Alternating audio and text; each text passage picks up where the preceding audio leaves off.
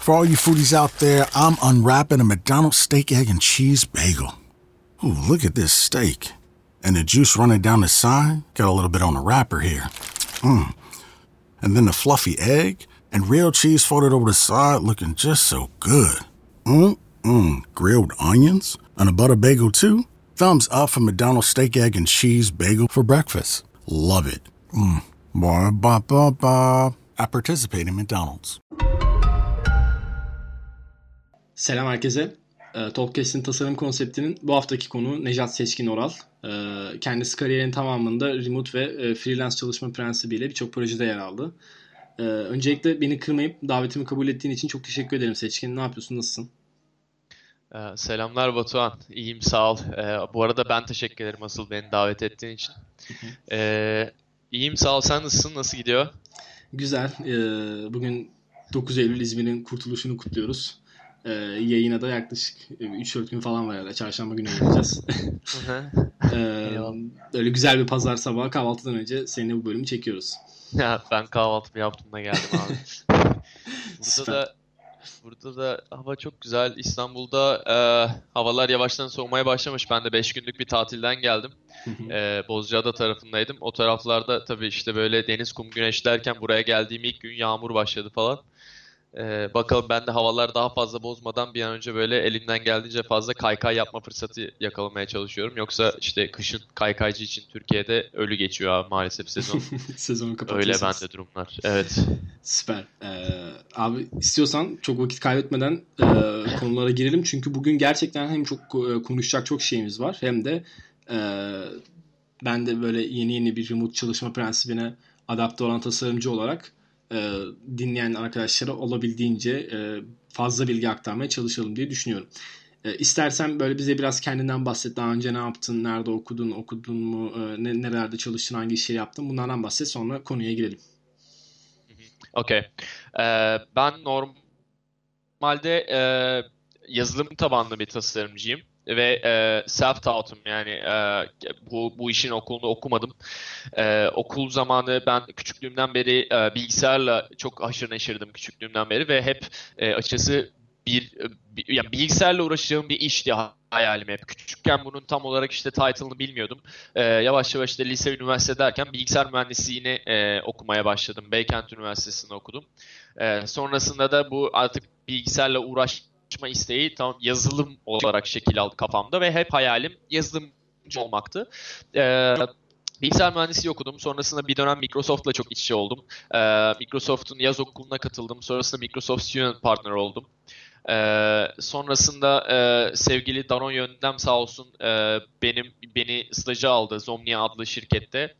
Ee, e, orada staj yaptıktan sonra orada full time işe başladım ve title'ım işte Junior Technical Content Developer'dı ve e, burada işte sorumluluklarımdan sorumluluklarım baştan sona onların e- e, yazdığı API'ları kullanan e, örnek uygulamalar yapmaktı.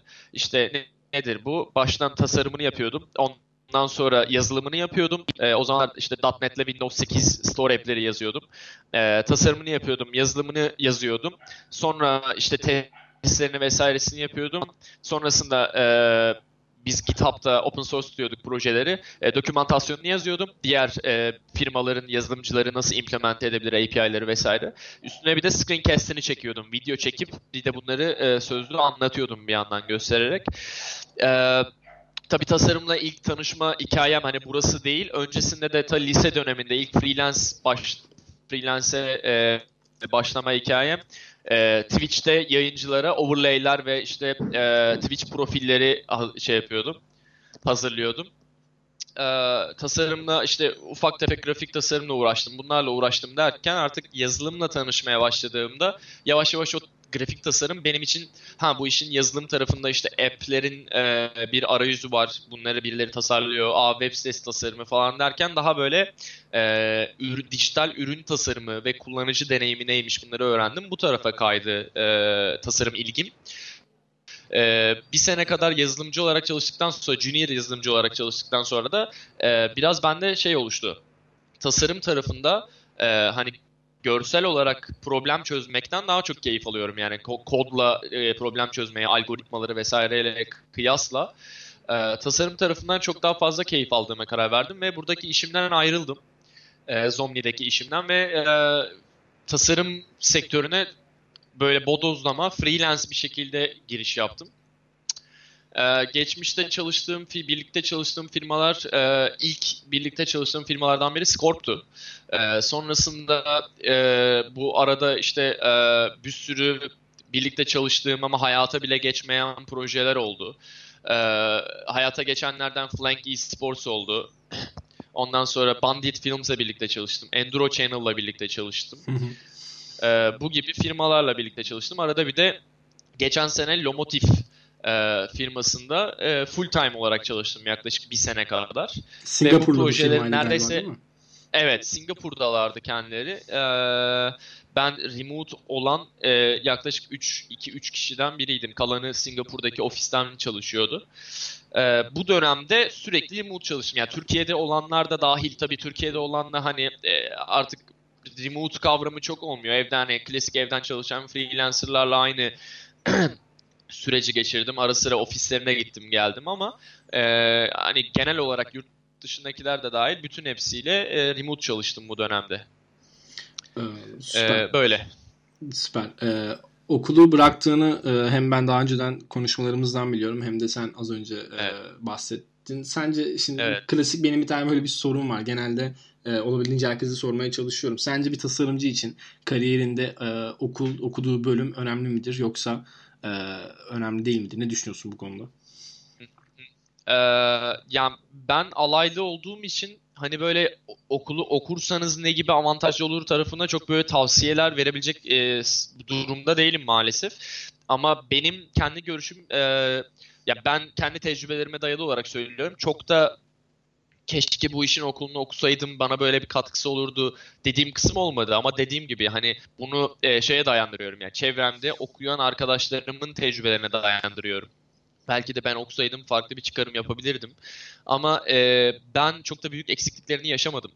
E, Türkiye'de de zaten e, hani spesifik olarak dijital ürün tasarımı veya işte kullanıcı deneyimi tasarımı, arayüz tasarımı gibi e, tasarım prensip e, metodolojilerine üzerinde çalışmak istiyorsanız okuyabileceğiniz en mantıklı bölüm zaten e, VCD yani e, görsel iletişim tasarım. O da yani ne kadar etkili olur e, emin değilim ama e, şey konusunda yararı olacağına e, kesin gözüyle bakıyorum. Benim kız arkadaşım endüstriyel tasarım okuyor. İşte en azından basic design, işte renk teorisi vesaire gibi basic derslerin alınması şöyle bir faydası olur. Bunları oturup internetten de öğreniyorsun. Ben öyle öğrendim. Ve biraz da işte deneme yanılma yoluyla e, projelerde e, fail ede ede yanlış yapa yapa öğrendim. Hani en azından böyle bir ivme kazandırabilir okul size. Ama şart mı? Bence değil. Hatta bence belki biliyorsunuzdur yakın zamanda çok büyük firmalar e, şeyinden çıkardı, politikalarından çıkardı e, üniversite mezunu olma, üniversite diplomasını. Hala biraz sansasyon yaratıyor insanlar arasında. Okula gitmek bir zarar mı? Kesinlikle değil. Böyle bir şey yok. İnsanlara hani okula gitmeyin gerek yok demeye çalışmıyorum. Ama e, şey kafasından da rahatlıkla bence çıkabilirsiniz. E, hani eline diplomanı al, iyi bir işe gir falan bu standart e, sistematik e, yol var ya insanların kafasına oturmuş. Evet, evet. Bizden daha önceki jenerasyonlar çünkü böyle ilerlediği için. E, bence o kafadan çıkabilirsiniz yani şart değil. Ama okursanız kesinlikle faydasını da mutlaka görürsünüz. Yani boşa vakit kaybı da değildir diye düşünüyorum. Evet kesinlikle. Ee, ben de aynı fikirdeyim yani. E, alaylı olmak tabii ki insanı çok geliştiriyor. Alay, yani daha doğrusu alaylı olarak insan çok e, gelişebiliyor. Ama e, işin akademik kısmını da ki Aras Bilgen de keza benim bu konuda çok böyle takip ettiğim, takdir ettiğim insanlardan bir tanesi. O da aynı açık, benzer açıklamaları yaptı. O yüzden akademik kariyer almanın da alabiliyorsak almanın da herhangi bir sakıncası tabii ki olamaz yani. Ee, şimdi bugünkü yani konumuz... evet benim de bu arada okulu bırakma sebebim çok özür dilerim. Çok kısa e, söyleyeyim hani şeyde havada kalmasın. Benim okulu bırakma sebebim biraz e, ekonomik sebeplerden de kaynaklanıyordu. Ben bilgisayar mühendisliği okuyordum. Tasarıma geçiş yapmaya karar verdiğimde artık önümde iki patika vardı. Ya bütün fokusumu okula verip okula devam etmem gerekiyor. Üstüne bir de ben Beykent Üniversitesi özel bir okuldu. %50 bursluydum. Oraya para ödemem gerekiyor. Hı-hı. Ya da artık e, tamamen kariyerime tasarım tarafına kendim verip para kazanmaya ve tecrübe edinmeye başlamam gerekiyordu. Yani ikisi aynı anda olacak iş değildi. Evet. E, ben e, ikisini tarttığım zaman tasarım tarafına e, kendimi verirsem edineceğim değerin bana hani daha çok şey katacağını düşündüğüm için okulu bıraktım. Yoksa hani e, şeylik olsun diye, yani anarşistik olsun diye değil yani benim okulu bırakma hikayem. Yok zaten e, seninle de kesinlikle e, çok benzer dönemlerden geçmişiz. Ben de aynı süreci 9 Eylül Üniversitesi için e, yaşadım. Benim de e, ekonomik olarak kendi bağımsızlığımı elime almam gerekiyordu ve e, 9 Eylül Üniversitesi'nden e, e, soğudum yani bölümü bıraktım ondan sonra zaten. Sen de bilgisayar mühendisi okudun değil mi? evet. Eyvallah, ee, okey şöyle şimdi yavaş yavaş e, konuya girecek olursak ben e, sana daha önce hazırlanırken böyle ne sorabilirim, nelere değinebiliriz falan filan diye konuşurken seninle de soruları böyle kendi içinde üçe böldüm. E, bir tanesi remote çalışırken e, iletişimi nasıl sağlıyoruz? Birazcık buna değinelim. E, bir tanesi işin ekonomik tarafları işte vergiler onlar bunlar vesaire. Bir tanesi de kendi disiplini, remote çalışma disiplini nasıl çalışıyorsun, nasıl ayarlıyorsun bunları değinelim. En sonunda e, topluluktan ilk defa soru gelen konuk sensin. O yüzden e, bir, bir iki ya tane süper, sorumuz var. evet, Talk, Talkcast yayın hayatı boyunca ilk defa community'den e, soru aldı konuğa. O yüzden e, sana da o iki soruyu aktarmak istiyorum. E, şimdi okay. Benim kendi tecrübelerimden dayanarak sana bir soru sormak istiyorum. Diyorum ki e, beni İngilizce'de yabancı değil eğer İngilizce olarak baz alırsak İngilizce'de zorlayan durumlardan bir tanesi şu abi. Ee, mesela konuşuyorsun e, İngilizce konuşuyorsun adamla ama adamın uyruğu atıyorum Danimarkalı atıyorum e, Hollandalı ama İngilizce konuşuyorsunuz ama ağzı çok farklı herifin. Ee, sen burada e, bu remote çalışmada bu tarz zorluklar yaşıyor musun? İletişim konusunda bu tarz zorluklar yaşıyor musun? Yaşıyorsan bunları nasıl adapte ediyorsun kendine? Birazcık böyle yavaştan girelim istiyorsan. Ee, kesinlikle yaşıyorum. Ee, benim de açıkçası e, en büyük problemlerimden biri ol, yani hala aslında öyle tamamen e, konuştuğunuz kişiye göre değişiyor ama e, yani e, bu konuda benim kendi tarafımda aldığım en büyük önlemlerden biri ekipman. E, bu hani mesele lehçe eyvallah ama işin şöyle bir kısmı da var. E, işte bir Amerikalıyı çok düzgün konuştuğu için çok rahat anlayabiliyorsunuz. İngiliz'i eğer aksanı az buz biliyorsanız kulağınıza aşinaysa anlayabiliyorsunuz. Ama işin bir de e, aksanı bozuk ve bu arada Türk Türkler de aslında o aksanı bozuk kısmın içerisinde. Yani eminim karşı tarafta bazen e, bizim için aynı şeyi düşünüyordur. E, hem aksanı bozuk hem de ekipmanları konusunda atıyorum bilgisayarını açıp hiçbir kulaklık vesaire olmadan bilgisayarın mikrofonundan konuşuyorsa böyle hem aksanı bozuk hem de böyle ufak tefek ses patlıyor vesaire. İş görüşmesindeyim. E, hiçbir şey anlayamıyorum. Yok arkadan işte kapı sesi geliyor bilmem ne. Hani hem adamın aksanı bozuk hem de böyle çevresel şeylerle birleştiği zaman bu e, inanılmaz anlaşılmaz hale geliyor. E, o yüzden ben kendi tarafımda bunu önce e, ekipmanımı düzelterek işte atıyorum daha iyi bir mikrofon alarak vesaire çözdüm. En azından karşı taraf benimle ilgili böyle bir sorun yaşamasın diye. e, lehçe tarafına gelecek olursak e, bu tamamen hangi firmayla kimle işte orada çalışan insanların e, uyruklarına vesairelerine göre değişen bir sorun e, ve e, kesinlikle ben de yaşıyorum herkesin de yaşadığını düşünüyorum.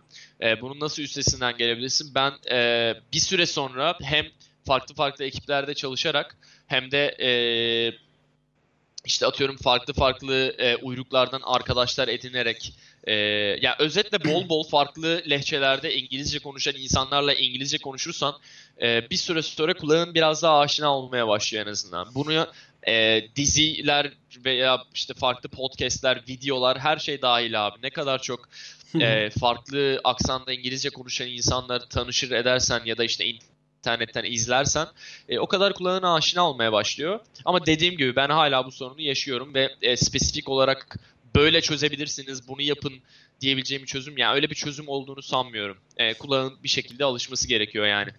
Yani hayatımızdaki birçok e, zorluk gibi bunun da üstesinden gelmek sanırım pratikle e, yapılacak bir şey.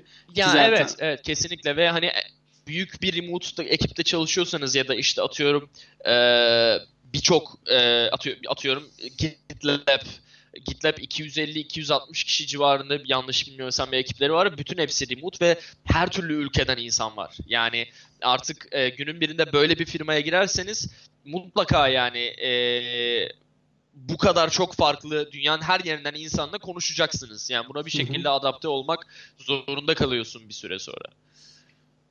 Evet. E, Öyle. Ben bence de e, kesinlikle haklısın. Senin bir de e, Singapurlu bir şirketle tecrüben vardı. E, Orada böyle bir sıkıntı yaşadın mı? Çünkü yani Singapur benim aklımda hep böyle e, yani bozuk İngilizce konuşan bir kitleymiş gibi canlanıyor. Bilmiyorum. Bu tamamen benim e, Ee, doğal öyle abi bir şeyim. yaşadım. Nasıl e, ne yaptın Yaşadım. orada? Ee, yani istemeden e, ırkçılık yapmayayım kesinlikle böyle, böyle bir şeye e, niyetim yok ama hani benim daha çok e, Asyalılarda denk geldiğim e, bu sorun e, özellikle Singapur tarafındaki e, lehçelerde var. E, biraz e, kes, yani taklit vesaire etmeyeyim hani bunu nasıl örneklendirebilirim bilmiyorum ama e, anlamakta zorlanıyorsun gerçekten. Hı hı, hı. Ve hani böyle bireyden bireye çok değişebiliyor. Hani böyle Asya'da şöyle bir lehçe var gibi bir şey değil. Yani benim bizim growth manager'ımız farklı bir e, stille le- konuşuyordu. E, benim project manager'ım daha farklı bir e, İngilizcesi daha düzgündü mesela. Ben project manager'ımla daha iyi anlaşıyordum. CEO'muz herhalde işte böyle çok ülke gezerek yatırımcılarla vesairelerle görüşmesinden dolayı olsa gerek onunki daha da düzgündü. E, ama arada böyle en çok growth manager'ımızla mesela bu sorunu yaşadım. Ee, ve hani e, abi üzgünüm ama arada şu oluyor yani ya da ben yaptım. Ee, evet evet deyip geçiştirdiğim oldu ve sonrasında hani böyle arada cümlelerden kelime kapıp ne demeye çalıştığını, neden bahsettiğini Evet. anlamaya çalışıyorum. Bir de bunu şununla birleştir. Arada atıyorum işte internetleri çok kötü. Singapur'da bu çok yaşanan bir sorun. Ee, internetleri çok kötü. Sürekli kesiliyor, ediyor, yok bilmem takılıyor ve ben hani sürekli aman sesiniz kesiliyor dememek için e, Evet hani anlıyorum anladım. Ben bir süre sonra toplantı bitiriyor oturup böyle düşünüyorum ya biz e, ya bu bir şeyler dediler ama hani ne karar aldık? Tamam en iyisi ben şu şu şu seçenekleri çıkarayım ve üzerine konuşalım tekrardan bir hani bakın emin misiniz gibi Evet, evet. onlara yaklaşarak hani anlamadığımı belirtmeden yani doğru bir şey değil kesinlikle hani mümkünse bunu yapmayın ama, e, Ama evet, yaşanıyor yani. bunları yaptığım oldu. Ee, benim bir tane böyle komik bir anım var. Ee, bir kere şey yapıyoruz abi. Danimarkalı bir şirketle in- interview'dayız. Ee, yine remote e, çalışma opsiyonuyla alakalı.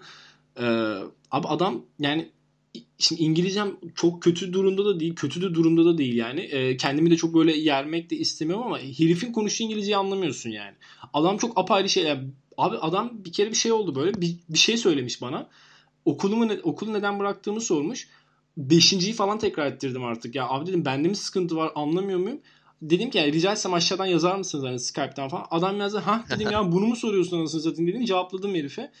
Ee, sonra bu böyle tabii artık görüşme yarım saat falan böyle bu şekilde gitmeyecek yani fark ettim. Abi Starbucks'tayım ee, ve internet bozuk taklidi yaptım resmen ya. Yani böyle bildiğin arkamda millet kahveyi almış Hadi canım. normal e, e, aynen bayağı normal takılıyorlar. Ben takılıyor taklidi yaptım. Böyle sesimi takılıyorum, görüntüm takılıyor falan şu an bunu be- çok betimleyemiyorum belki ama o şeyi hayal edin. Hani böyle bir şey takılır ya sürekli. Bildiğin o taklidi yaptım ve dedim abi benim internet sıkıntılı sonra görüşelim. yani bu E peki şey değil mi arkandaki insanlar yürümeye devam etmiyor mu? Peki nasıl takılma taklit yapıyorsun? Abi evet devam ediyorlar. Böyle glitch, iğrenç bir görüntü oldu ama e, bunu yaptım yani. Neden, neden bilmiyorum ama enteresan bir deneyim oldu benim hayatımda. E, iletişim konusunda herhalde anlatacaklarım var mı daha? E, çünkü çok yani fazla... abi özetlemek gerekirse e, sadece lehçe değil işin şey kısmı da var. Hani böyle belli başlı kalıplar vardır ya. e, her dilin kendi kalıpları işte yok deyimi vesairesi. E, biraz yani bunların hepsine alışma süreci ne kadar çok İngilizce e, practice e, Türkçesini unuttum. Antrenman yaparsan e, o kadar etkili oluyor. Bunun başka bir çözümü yok. Mutlaka elinden geldiğince fazla yani global e, birçok kültürden, birçok farklı ülkeden insanla elimden geldiğince arkadaş olup elinden geldiğince fazla İngilizce konuşman gerekiyor. Başka bir çözümü yok. Bu arada çok ufak bir bilgi. Ben e, özellikle yakın zamanda e, yine işte bir yabancı projenin içinde yer aldığım için ve Berlin'den misafirlerim vardı. Artık bütün gün İngilizce konuşmaktan e, ara sıra böyle İngilizce kelime çok sokabiliyorum. İngil- insanlar da bazen bundan çok şikayet edebiliyor. E, o yüzden şimdiden kusura bakmayın elimden geldiğince böyle Türkçe e, her şeyi Türkçe söylemeye çalışıyorum ama arada kaçabiliyor. Kusura bakmayın şimdiden. Yok hiç problem değil. Ee, hatta benzer bir olayı yani ben daha çok kısa bir e, dönemlik remote çalışmama rağmen ve yani ben böyle şeyleri çok yadırgardım bu arada. Ya abi Türkçesi varken neden İngilizcesini kullanıyorsun? İşte ana dilini nasıl unutursun? Salak mısın falan yapıyordum böyle. Yani bunu mil- milliyetçilik olarak algılamam ama hani şeyi derdim ya abi Yo, şov, şov amaçlı yapılan bir şey gibi görürdüm bunu. Evet, Gerçek, evet, gerçekten kesin. de oluyormuş Ya, yani şurada sevmeyebiliyor. İki haftalık falan bir Oluyor abi, tecrübemde oluyor. bile oluyormuş yani. O yüzden artık yadırgamayacağım böyle hiçbir şey. Ya işte dediğim gibi benim de misafirlerim de vardı. Yeni gittiler. Biz hani kardeşim dahil, kız arkadaşım dahil evin içinde komple herkes İngilizce. Yani günlük hayatımda da İngilizce konuşuyordum. Sadece iş değil. E, Öyle bir e, süreçten çıktım yakın zamanda. O yüzden hala böyle kendime gelebilmiş değilim yani. Olsun, Ondan problem kaynaklanıyor biraz. Ee, şey de sormak istiyorum sana. Şimdi remote bir şirkette çalışıyorsun. ee, bir proje üzerinde çalışıyorsunuz. Sen e, çok fazla böyle farklı zaman planlarında e, time zone'larda e, şirketlerle, ekiplerle çalışmış birisi olarak kendini nasıl dis- disiplin ediyorsun abi? Çünkü atıyorum mesela bir gün Singapurlu bir şirkette çalışıyorsun. Öteki gün İngiltere'den bir heriften e, kontratlı iş alıyorsun. O şeyi nasıl yapıyorsun kendini? Nasıl bir çalışma prensibin var? Ee, şöyle e, benim kendi bir rutinim var. Ee, hani şirketle anlaştığımız ya da işte takımla hani e, ortak anlaştığımız prosedür haricinde e, benim genel olarak e, sabah yaklaşık 8-8.30 civarı uyanıyorum.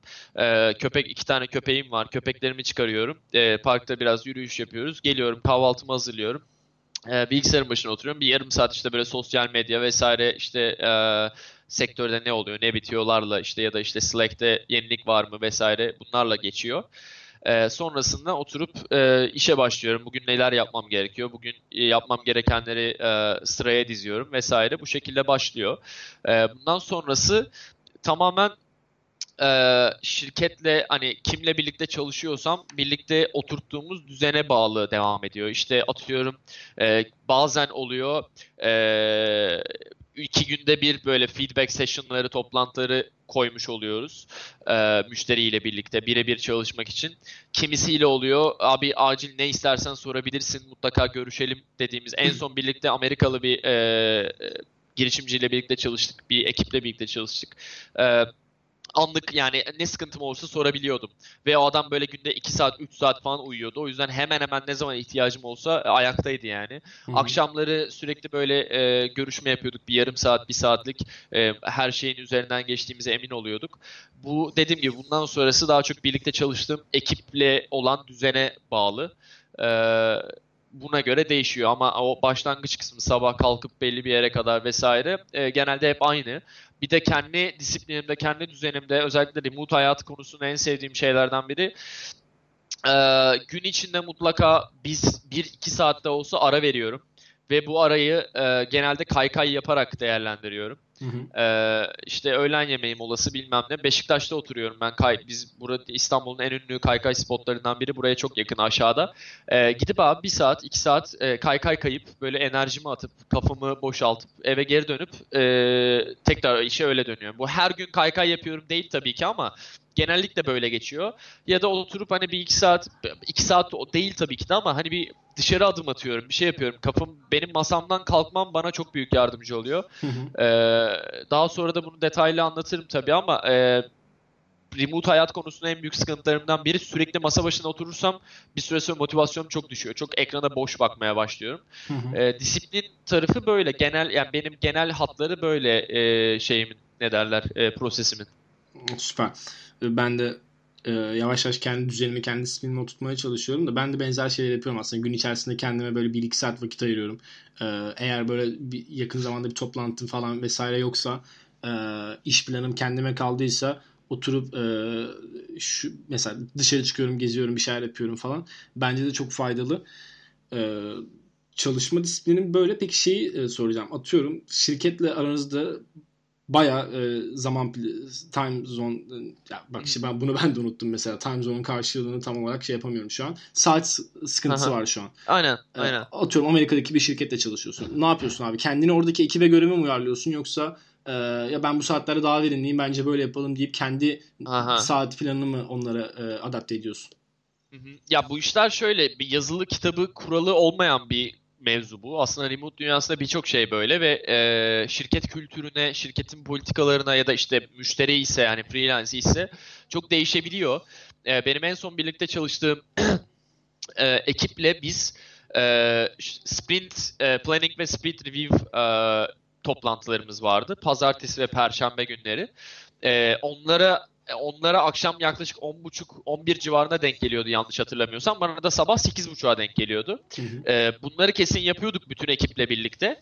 E, onun dışında e, ben, ben zaten ekipte tek tasarımcı olduğum için e, çok birine bağımlılığım vesairem yoktu. Sadece CEO ile yani founder'la özellikle birebir temasta olmam gerekiyordu.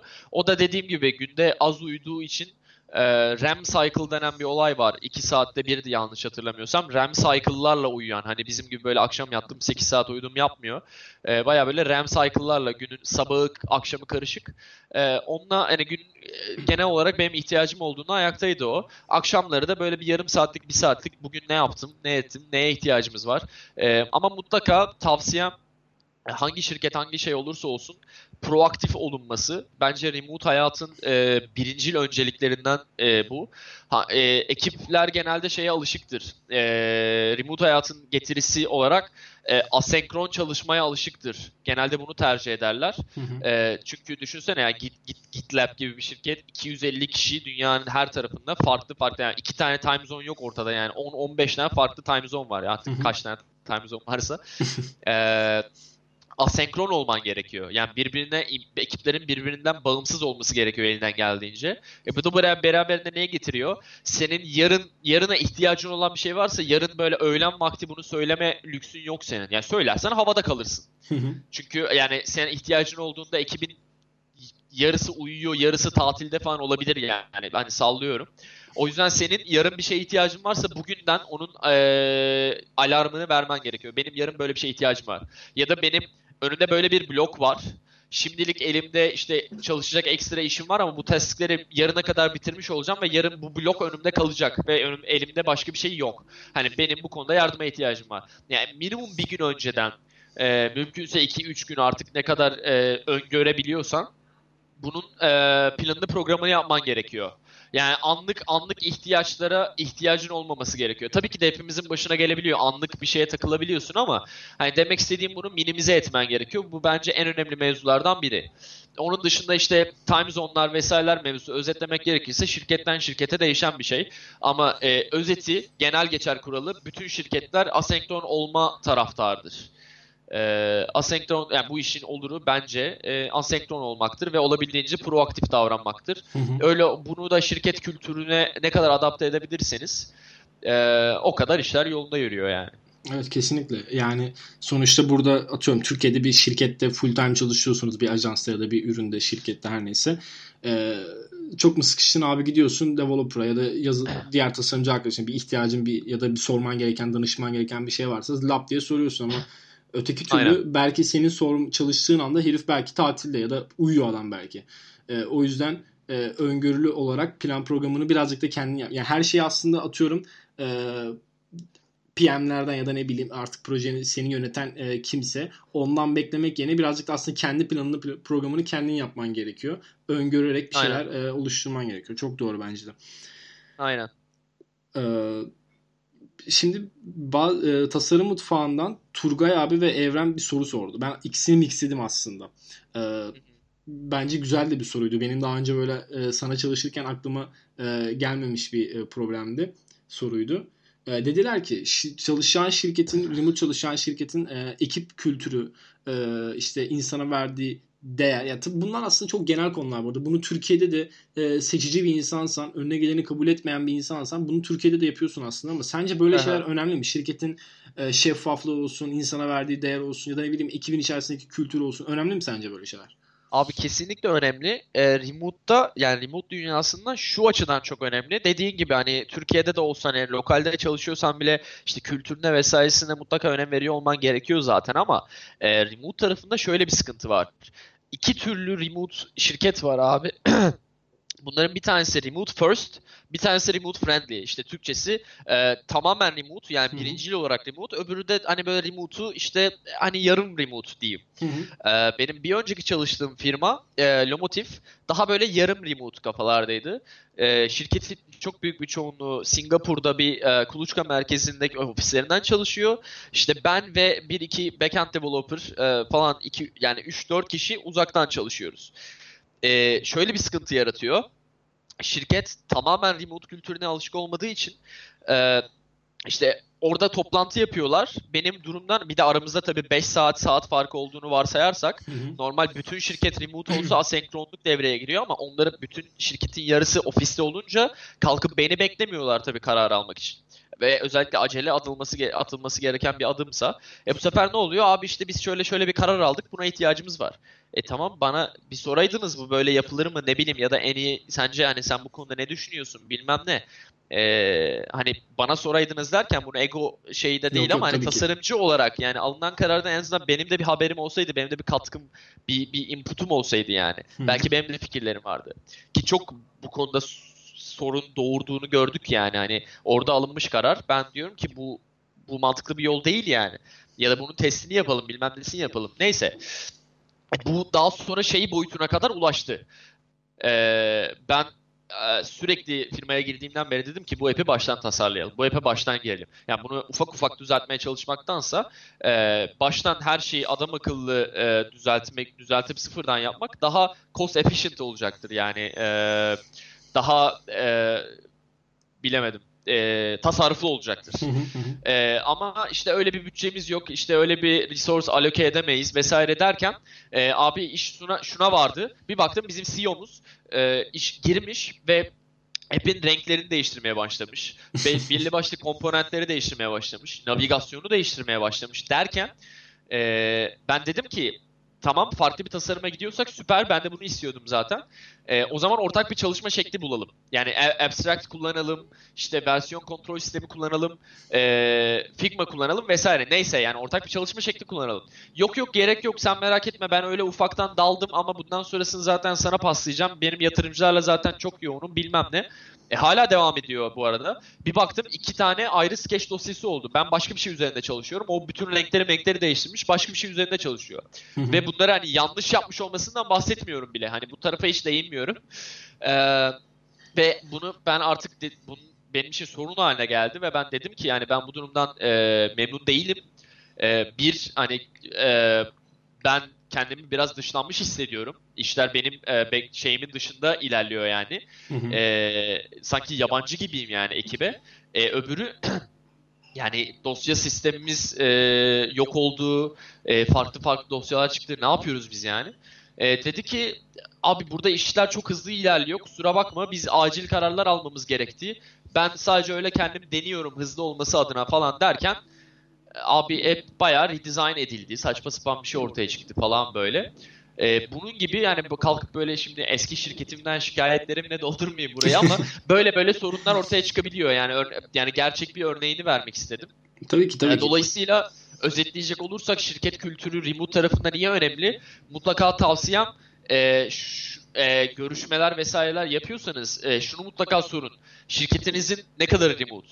bu remote çalışma sürecine ne kadar alışıksınız? Yani şey sorularını sormaktan çekinmeyin. Yani e, bu proje yönetim süreciniz nasıl? Bir, bir günde takımlarınız nasıl iletişim halinde oluyor? Siz bu time zone e, farklılıklarını vesairelerini nasıl gideriyorsunuz? Bu tarz soruları sorarak az buz remote konusundaki deneyimlerini şirketin anlayabilirsiniz. Ve tavsiyem kesinlikle böyle yarım yamalak remote e, işlerden uzak durmaya çalışın. Çünkü çok yanlış anlaşılmalara, çok yanlış yerlere gitmesine sebep olabiliyor. Ben çok duyuyorum. Abi biz denedik olmuyor. Niye olmuyor? Çünkü siz remote denemediniz. Sadece seni remote yapmışlar. Sen git bir süre evden çalış diye. E, şirketin kalanı ofisten devam ediyor. Sen kendini uzak hissediyorsun. Kimse Slack'te muhabbet etmeye alışık değil. Bütün hani ofisteki eğlence ya da işte proje yönetim süreçleri ofiste sözlü devam ediyor. Sen dışarıda kalıyorsun. O yüzden yürümedi yani. Yoksa remote yaşamı yürümediğinden dolayı değil. E, dolayısıyla şirket kültürü kesinlikle bence önemli ama dediğim gibi yani e, şirket kültürü insanlara bakış açıları işte tasarımcıya yaklaşımları vesaire ayrı bir mevzu. Benim bahsettiğim tamamen şirketin remote kültürü çok önemli. Hı hı. E, kesinlikle ve kesinlikle özellikle remote'a yeni başlıyorsanız mutlaka remote'a alışık bir şirkette başlamanızı öneririm ki size o remote deneyimini düzgün e, e, düzgün deneyimleyin yani. Evet yani kesin. E, öyle. Kesinlikle süper. Yani Bence öyle. çok e, doğru cevaplardı. Yani zaten e, işin diğer soruları yani sorunun diğer e, kısımlarına çok değinmek istemiyorum. Çünkü atıyorum işte şirketin şeffaf oluşu, insana değer vermesi vesaire. Bunlar zaten remote'a özel bir şey değil. Bu genel olarak iş hayatının bence evet, temel noktalarından ben bir tanesi. önem veriyorum. Önem, herkesin önem vermesi gerektiğini düşünüyorum ya, şahsen. Evet zaten yani e, aklı selim olan, kendine azıcık değer veren bir insan zaten bu tarz değerleri alabildiği yerleri kabul edecektir. O tarz yerlerle çalışmayı isteyecektir. O yüzden Kesinlikle. bunlara böyle çok spesifik cevaplar vereceğimizi düşünmediğinden bunları birazcık geçiyorum ama senin dediğin nokta bence çok önemliydi ve ben bunun açıkçası bilincinde e, değildim. Yani bilincindeydim ama bu kadar net değildim. E, seninle daha önce konuşmamıza rağmen e, değinmediğimiz bir nokta olduğu için gerçekten e, ben de şimdi bilgilendim bu konuda. E, şimdi e, ben birazcık şeye de değinmek istiyorum ama ondan önce bir soru soracağım. E, işin ekonomik kısımlarına da değinmek istiyorum. Çünkü biliyorsun e, işte Türkiye'de e, yaşıyorsun, döviz e, maaş alıyorsun. Bunu nasıl legalize edeceksin ya da legalize etmeli miyiz? Hatta bu bile bence konuşulabilir. Çünkü daha doğrusu legalize etmeli miyiz değil ama atıyorum abi legalize ediyorsun e, aldığın kazancı. Dörtte üçü Aha. devlete gidiyor. Eline kalıyor bir şey ne anlamı kaldı falan. Hani bu tarz şeylere bile değinebiliriz. E, sonuçta herkesin faydasının olmasını istiyoruz bu bölümün. Ama ondan Aha. önce e, Segmentify'dan Talya sordu Twitter'dan. Dedi ki remote çalışırken takımla olan iletişim ve çalışma sürecini kolaylaştırmak için herhangi bir e, tool'a ihtiyaç duyuyor musun? Duyuyorsan bunlar nelerdir dedi. E, ayrıca işte şey de sordu. O time zone farkını o da sordu ama ona zaten yukarıda cevap verdik daha öncesinde. E, tool kısmına değinebiliriz bence. Ee, şirket yani remote çalışırken herhangi bir tool kullanıyor musun iletişim çalışma süreci için? Şöyle bu da tabii yani tekrar tekrar e, şirketten şirkete değişen mevzular ama e, e, fix yani her şirkette mutlaka kullandığımız Slack var. Birlikte çalıştığım bütün şirketler bu zamana kadar Slack kullanıyordu. E, iletişim dolayısıyla genelde Slack üzerinden yürüyor. İşte belli başlı firmalar bunun muadillerini kullanmaya başladı. E, şu an isimlerini hatırlayamadım ama bir iki tane muadili e, Slack'e çok benzer e, iletişim tool'ları da chat yani chat tool'ları da çıktı. E, ama hani özünde böyle bir chat tool'u ortada dönüyor. E, iletişim için. E, çalışma süreci yani işte project management'ı yönetmek için e, genelde benim çalıştığım firmalar hep Trello kullandı. E, ama onun dışında işte Visual Studio'nun e, Teams kısmını kullanan e, firmayla birlikte çalıştığım da oldu. E, bir kere yanlış hatırlamıyorsam e, Asana ile e, çalıştığım oldu ama çok aşina değilim. E, genelde benim çalıştığım firmalar e, birebir takıma dahil olmadıysam yani özellikle freelance iş olduğu zamanlarda beni çok böyle özellikle takımın bütün project management e, sürecinin içine dahil etmeyip daha böyle ben kimle muhatapsam işte atıyorum CEO ile yani mutlaka takımla iletişim halinde oluyoruz ama daha birebir kimle muhat şeyim güçlüyse iletişimim onunla aramızda bir bir şekilde çözüyoruz.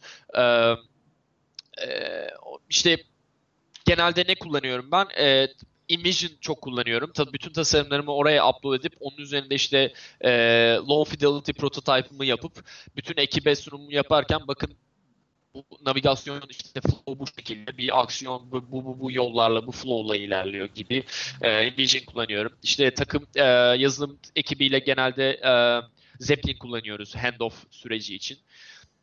Onun dışında bundan önce InVision Inspect kullanıyordum aynı iş için ama InVision Inspect e, sembollerde çok e, kakılmaya başladı. Sembolleri doğru algılayamıyor, asetleri e, export edemiyor vesaire. E, çalışma süreci için başka neler kullandık? Genelde dediğim gibi yani sürekli denk geldiğim Trello ve e, Slack var. Onun dışında ben çok kullanmıyorum ama böyle çok e, fazla time zone'dan e, ekipte insan varsa şey çok kullanılıyor. Bu e, Mac'te e, Ders. top barda sürekli Ders. duran Evet, ufak widgetlar aynen Evet. e, o ve muadilleri ya da işte e, sağdaki sayfaları açınca bu dünyadaki bütün saatleri gösteren World Clock var ya World Clock'ı da kullanabilirsiniz. E, ben çok kullanmadım. E, çünkü genelde işte atıyorum Singapur'la çalıştığım zaman Singapur hani tek time zone vardı ve kaç saat olduğunu biliyordum arada. Amerika ile çalışırken zira öyle. Ee, durum böyle dediğim gibi yani Trello ve Slack çok fazla kullandım. Onun dışında kalanlar e, ben genelde e, dokümantasyon yazıyorsam Dropbox Paper üzerinde yazmayı tercih ediyorum. E, file system olarak ekip ne kullanıyorsa ona dahil oluyorum. E, bu zamana kadar Google Drive kullanıldığını çok gördüm ama ben kişisel olarak kendi e, dosyalarımı hep Dropbox'ta tutuyorum. Dropbox'a bir şekilde daha çok aşinayım diye bilmiyorum. Hı hı. Eee, gö- görsel iletişim için e, yani video chatler için appear.in e, appear.in çok kullandık. E, tavsiye ederim. Zaten bedava direkt bir oda kurup hiç böyle Skype'la vesaireyle uğraşmadan abi şu odaya gelir misin deyip e, öyle kullandığımız çok oldu. E, onun dışında başka düşünüyorum çok da bir şey yok sanırım. Yani dediğim gibi genel olarak e, ka- şirketin politikası, şirket genel olarak takım neler kullanıyorsa ona şey yapabiliyorsun yani. E, adapte olabiliyorsun. Çok da zor bir şey değil açıkçası. Okey. Ee, birazcık e, son soruya da vakit ayırmamız lazım. 5 dakika kadar bir sürem kaldı ne yazık ki. Okay. Ben de çok hızlı şeyi söyleyeyim. E, Time Zone plugin'i ben kullanıyorum. Bu e, sürekli işte Amerika'da saat şu an kaç falan görmek beni böyle birazcık rahatlatıyor. Kendimi Aha, e, iyi aha. hissediyorum. E, gerisi bende de aynı şekilde. E, evet ekonomik kısma gelebiliriz. E, birazcık az bir vakitimiz kaldı buna. O yüzden hızlı Ya geçmemiz benim gerekiyor. de açıkçası zaten orada çok büyük e, bilgilerim yok. Hani nihayetinde muhasebeci vesaire değilim. Hı hı. E, sadece kendime yetecek kadarını biliyorum. Onlar da şu. e, tavsiyem kesinlikle e, bu, e, insanlarda şey olabiliyor. Dolar haliyle ülkedeki ekonomik durum vesaire şu anda e, yüksek meblağlar yaptığı için e, wow işte atıyorum böyle e, 2000 dolar 10, 13 bin lira para falan ama ya mutlaka e, işin en başında bile olsanız e, işin vergi tarafını mutlaka ve mutlaka düşünün ve kenara o parayı koyun mümkünse. E, çünkü hani e, full time Türkiye'de bir işte çalıştığınız zaman o otomatik kesiliyor. İnsanlar buna alışık değil ama kendi verginizi ödeyeceğiniz zaman bu konuda disiplinli olmanız şart. Yoksa o parayı böyle hiç çaktırmadan, kendinize bile çaktırmadan yiyorsunuz yani o parayı. e, işin vergi ödeme kısmı e, benim yaptığım e, senede bir e, gelir vergisi denen bir vergi var. Gidip e, maliye mi ismini tam bilmiyorum. Gidip işte ben bu sene bu kadar para kazandım, şu kaynaklardan kazandım deyip diye e, benim babam muhasebeci olduğu için o genelde bunlarla ilgileniyor ve çok yardımcı oluyor sağ olsun. E, gidip yani şey etmeniz, beyan etmeniz gerekiyor. Ben bu kadar para kazandım. e, bunun vergisi nedir diye. Verginizde o e, bir sürü tool var internette. Hani bizde vergi dilimleri olduğu için hani sizin kaç para kazandığınıza göre değişecek ödemeniz gereken vergi. Oradan hesaplayıp çözebilirsiniz. E, bir de değinmem gereken başka bir son mevzuda e, çifte vergiler anlaşması denen bir mevzu var. E, belli başlı ülkelerle aramızda özetle çift vergiler anlaşması var ve iki taraftan birinde bu vergi ödeniyorsa öbür tarafın ödemesine gerek yok. Dolayısıyla bu biraz aranızdaki şirketle olan iletişime şeye bağlı. Hani onlar sizin verginizi o maaşın vergisini orada ödüyorlarsa bundan haberdar olun ve kalkıp burada bir daha ödemeyin. Hı hı. Ee, bunun da mut- bunu da bir şekilde belgelendirin, onlardan isteyin vesaire. Hani olur da bir gün kapınıza dayanırlarsa veya vergi beyan ediyorsanız beraberinde bunu da söyleyin. Ya ben bu şirkete çalıştım ama bunun vergisi işte bilmem ne ülkesinde ödendi. Ee, son çok kısa değinmem gereken konuda Tabii. e, bir e, kafa karışıklığını temize çekeyim. Siz e, çok çok büyük ihtimalle remote çalışırken contractor yani kontratlı olarak çalışacaksınız. Hani e, full time işe alma mevzusu eğer e, atıyorum Amerika ile çalışıyorsunuz. Siz Amerika'da çalışma e, şeyiniz, izniniz vesaireniz yoksa ve şirket Amerika'daysa e, sizi kontratlı olarak işe alıyorlar. Yani e, Amerika'da full time işte e, şeyiyle, vergisiyle, zartı zürtüyle vesairesiyle bir çalışan, şirketin çalışanı değilsiniz. Freelancer gibi ama değil. Sürekli olarak kontratı devam eden, takım bir parçası olan bir kontratlı oluyorsunuz siz. Hani eğer e, remote hayata yeni giriş yapacak olan varsa ve kafasında böyle bir soru işareti olanlar varsa bunun ismi contractor. İnternette araştırıp hani daha fazla bilgi de edinebilirsiniz. Ama hani şirketin e, resmi olarak full time çalışanı olmuyorsunuz Hı aslında. hı. Keza ben de Ortada- e, öyleyim şu Evet. an. Yani çok çok yüksek ihtimalle genelde böyle oluyor. Eğer e, hani atıyorum işte Hollanda'da çalışma şeyin yoksa e, genelde bu şekilde yürüyor. Okey süper. So- çok hızlı bir buçuk dakikam falan kaldı. Ee, şeyi soracağım. Çok hızlı bir Aha. cevap olabilir. Ee, parayı Türk Bankası'na mı alıyorsun? e, global bir hizmet mi kullanıyorsun? Aa, e, çok sıkıntılı bir mevzu. Bu ara her seferinde farklı bir ödeme alırken farklı bir yola gitmek zorunda kalıyorum. Lomotif'te çalışıyorken e, Swift transferi dediğimiz global bankalar arasında döviz gönderme işlemiyle alıyordum. Direkt benim bankama yatıyordu.